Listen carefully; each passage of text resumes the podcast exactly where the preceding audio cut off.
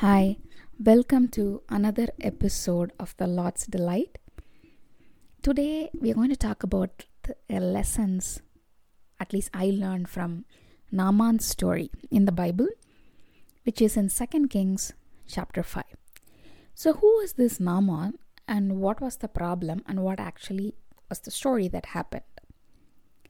If you look at 2 Kings chapter 5, the Bible says that Naaman was a commander of the army of King of Aram. He was a great man in the sight of his master and highly regarded because through him the Lord had given victory to Aram. So it's very clear he was not of Judah or Israel, he's of Aram. He's highly regarded by the king, and through him the Lord had given victory to Aram. It also describes him as he was a valiant soldier, but he had leprosy. Throughout the like Old Testament, when we see people with leprosy, we see them as like you know outcasts in the society and untouchables living outside the encampment and but here is a guy who's highly regarded valiant warrior who has brought victory to his nation and his king and he has leprosy. It was probably not a comfortable thing for him to work with other people. Okay, this is the context. What happens is Aram goes out and takes captive the army, a young girl from Israel. And what ends up happening is she serves as Naaman's wife's like servant. Lesson number one doesn't matter where God places you, if He gives you a word or helps you do some good, do it. This is a girl, so not even a woman, and she is from Israel, but she's with the enemy. Guess what? She wants the good of her master. And she says, If only my master would see the prophet who is in Samaria, he would cure him of his leprosy. She was a slave. She didn't have bitterness. He didn't want to, she didn't want to, like, you know, revenge or do bad. In fact, here, she wants the good of her master Naaman to be cured of leprosy. There's a funny part. So Naaman, I mean, yes, not before the funny part, the good thing is he takes this seriously. He didn't. Lesson number two. The first one is when where God has placed you, irrespective of situations, if He's calling you to do good, do it. Number two, Naaman, this valiant warrior, takes this girl seriously. He didn't discard her as a slave or say, Hey, what do you know? Like he takes the words of this little girl seriously and actually goes and talks to his king. So, point number two irrespective of who some advice comes from, take it to God. Do not discard because of the person who is giving you the counsel. And so Naaman is going and telling his the king, Hey, um, I need to get cured, and this girl is saying about this prophet. And you know what? The letter, like he's sending a letter to the king along with Naaman so that Naaman gets cured, right? The funny part comes now. The king of Israel reads the letter and he tore his robe, tore his robes, and said, Am I God? Can I kill and bring back to life? Why does this fellow send someone to be cured of leprosy to me? See, he is going to pick a quarrel with me. There was no mention of the prophet in the letter. That's the funny part, right? So, important details missing in this communication. So the king is thinking, oh, he's trying to pick a fight with me because you can cure leprosy. That's impossible. But guess what? God is in control. Even if this is the lesson number three, even if key things are missing and humans are like messily communicating, when it is of God, it will happen in the right way. Because Elisha, the man of God, heard this and he's saying, Why have you done? Like, send him. There's a prophet in Israel, so he'll know. So the next point is he doesn't even go see Naaman when he comes. So Naaman went with his horses and chariots and stopped at the door of Elisha's house. Elisha sends a messenger. So Naaman being used to commanding respect, the next lesson is he feels insulted. So what he, he doesn't want to receive this word of healing.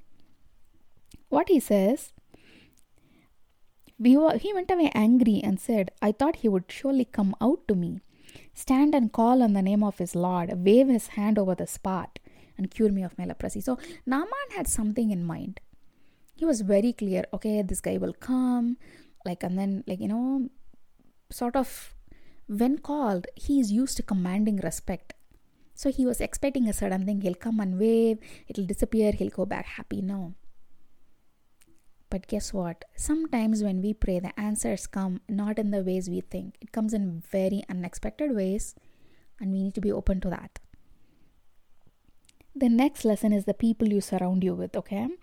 So, the people that he went with, they are telling him, because he thinks, hey, reverse in my country is better, why should I do this, blah, blah, blah. And he turned off and went in rage. But Naaman's servants went to him and said, My father, if the prophet had told you to do something great, would you not have done it? How much more then when he tells you, Wash and be cleansed? They are providing the logic and common sense for Naaman. They are asking him, if the prophet had asked you to do something insane, go war with that country and win and bring back somebody's crown or something, you would have done it. So his servants are telling him, How much more when he asks you to do a simple thing? Can you not just go bathe in this river and be cleansed? Shouldn't you just try this?